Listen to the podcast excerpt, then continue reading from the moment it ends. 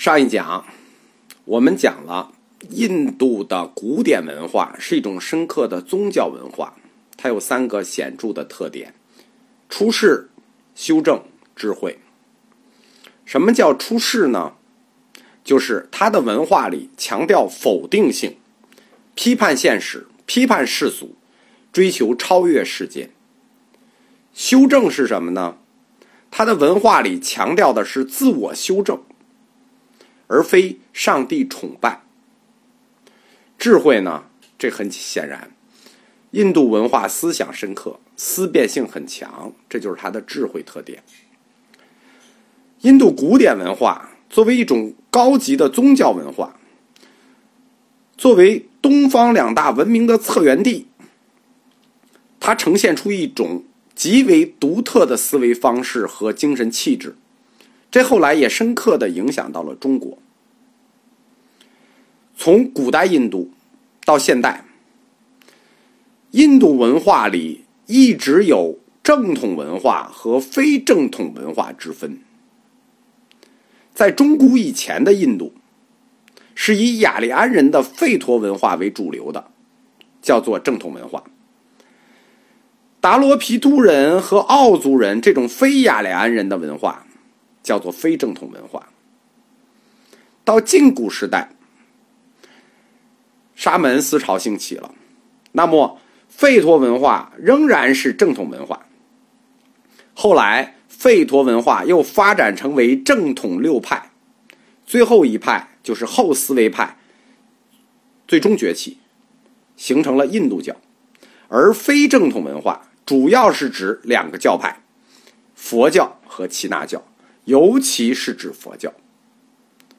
判断印度文化或者印度宗教文化，判断正统和非正统的标准是什么呢？是以吠陀经典为标准的。是否承认吠陀经典？如果承认，就是正统；如果不承认，就是非正统。那我们很显然，我们说这个佛教就是以对抗它诞生的。到了近古时代，佛教和印度教是相互影响的。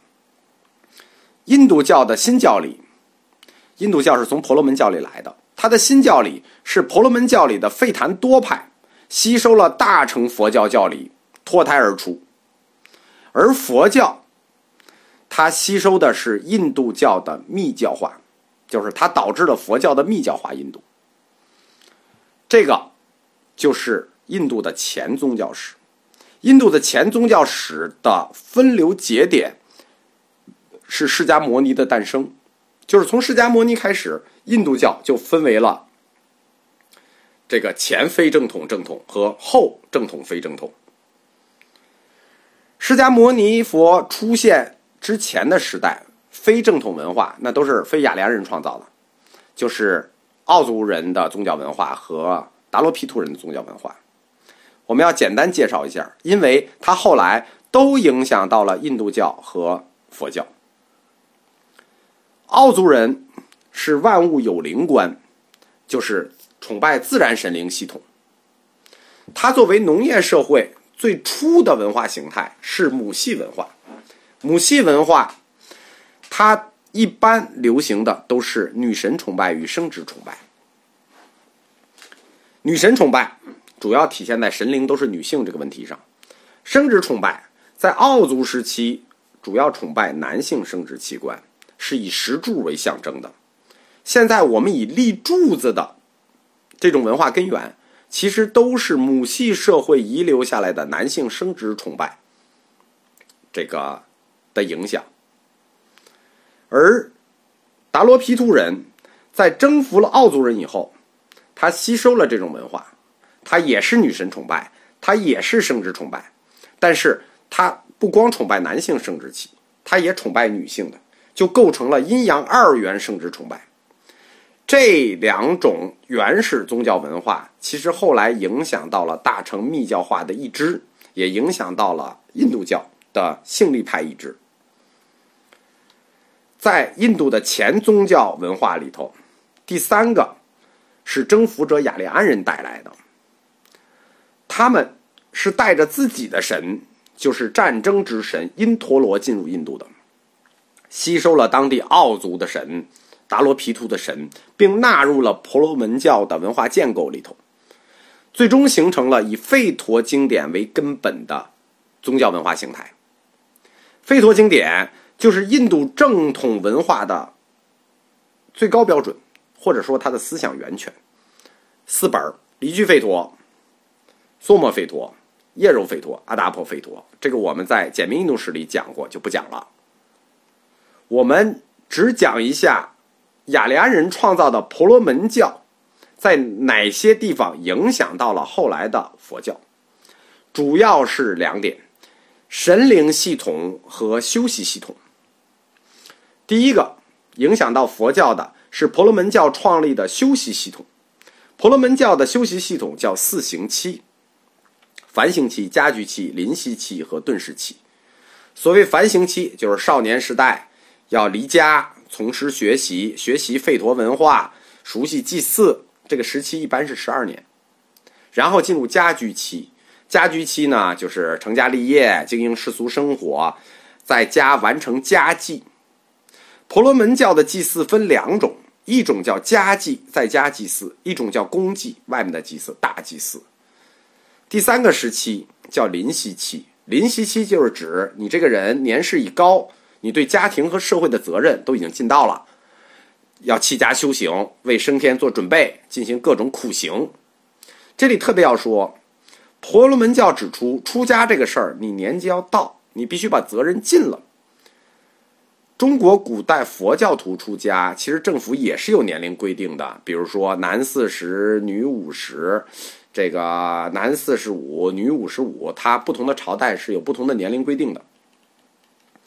第四个时期，婆罗门教第四个时期叫顿世期，又叫云游期，舍弃一切财富，四处云游，起食为生，等待升天。这后两个阶段所修习的都是苦行，就是各种方式折磨自己。婆罗门教看来是人类的贪欲与爱欲阻碍了升天解脱，必须对峙。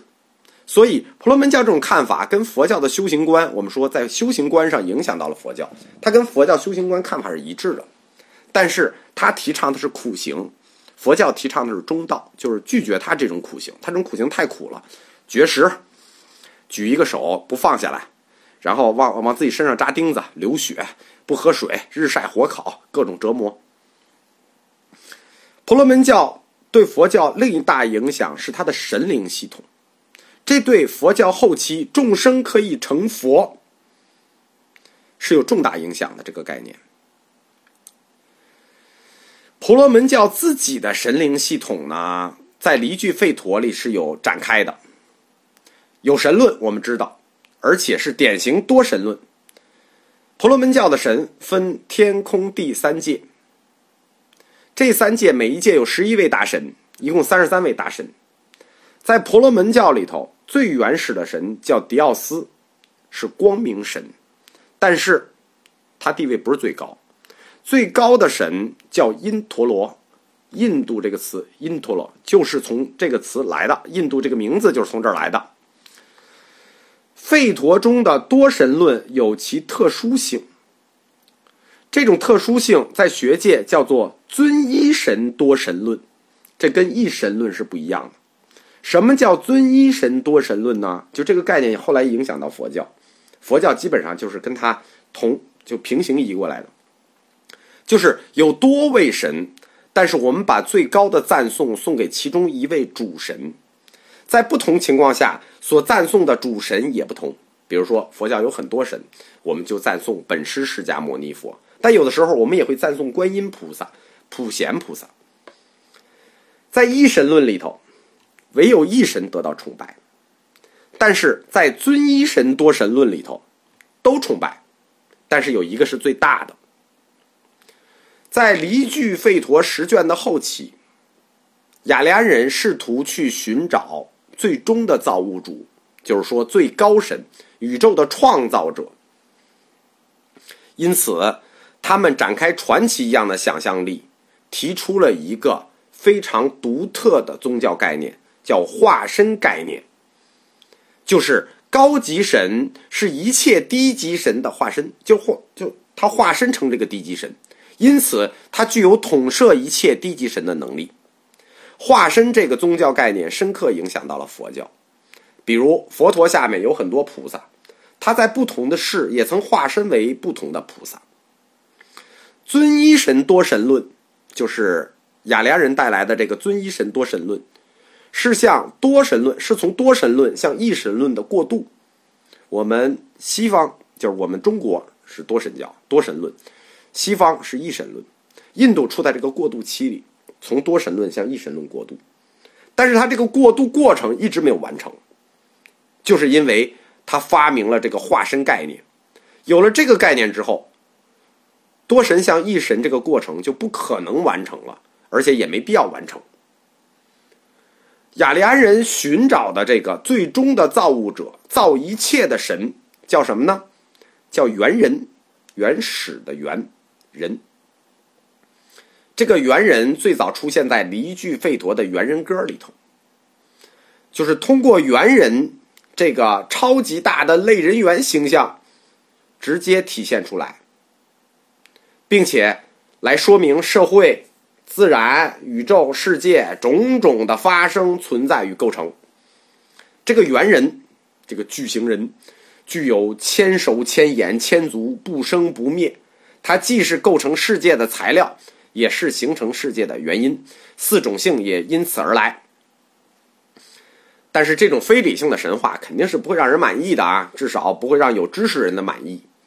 所以，在离句吠陀里又诞生了一个更具有学理说的说法，叫做金胎说。胎儿的胎，金胎说。这个金胎说。就是后来佛教胎藏学说的原始雏形。胎藏，胎儿的胎，藏着的藏，胎藏是指一切存在的最终根源。佛教的胎藏说，在离句吠陀里对应的是一首叫《金胎歌》的诗。这诗是这样写的：太初以来出现金胎，它是万物的主宰。它安立了天地，它赋予了呼吸，它赋予了力量。诸神听从它的命令，他是不死的，影子也是不死的。他的威力创造了雪山，他的头顶升起了太阳。当大水来到世界的时候，怀持着胚胎，这怀持的胚胎就是这个金胎啊，生出了阿奇尼。阿奇尼是什么呢？火神。阿奇尼就是火神。由此产生了诸神中唯一的生灵。为什么上来第一个产生的生灵是火神呢？就是我们说的暗示着光明神。这跟基督教是一样的。上来上帝说要有光。这个金胎说还是具象的，可以想象的，物质的也不能叫物质的吧，是一个有的东西。所以随着吠陀文化它的进一步开展。它的哲学化的深入，金胎不断的抽象提高，最终在解释了一句吠陀的书《梵书》里提出，最终的存在叫做梵。这个时候的梵已经是一种精神了，是超越性的品格，即所谓自然凡。那么它与世界是什么关系呢？在凡书后面的森林书，在后面的奥义书里头。提出来一个万物同源的阿特曼概念，这个阿特曼就是佛教里的我的概念，我就是构成这个世界的同源物质阿特曼。凡书提出就是奥义书提出凡我一如这个概念，就是创造宇宙的精神凡和构成万物同源的我是一致的，叫做凡我同一。因此。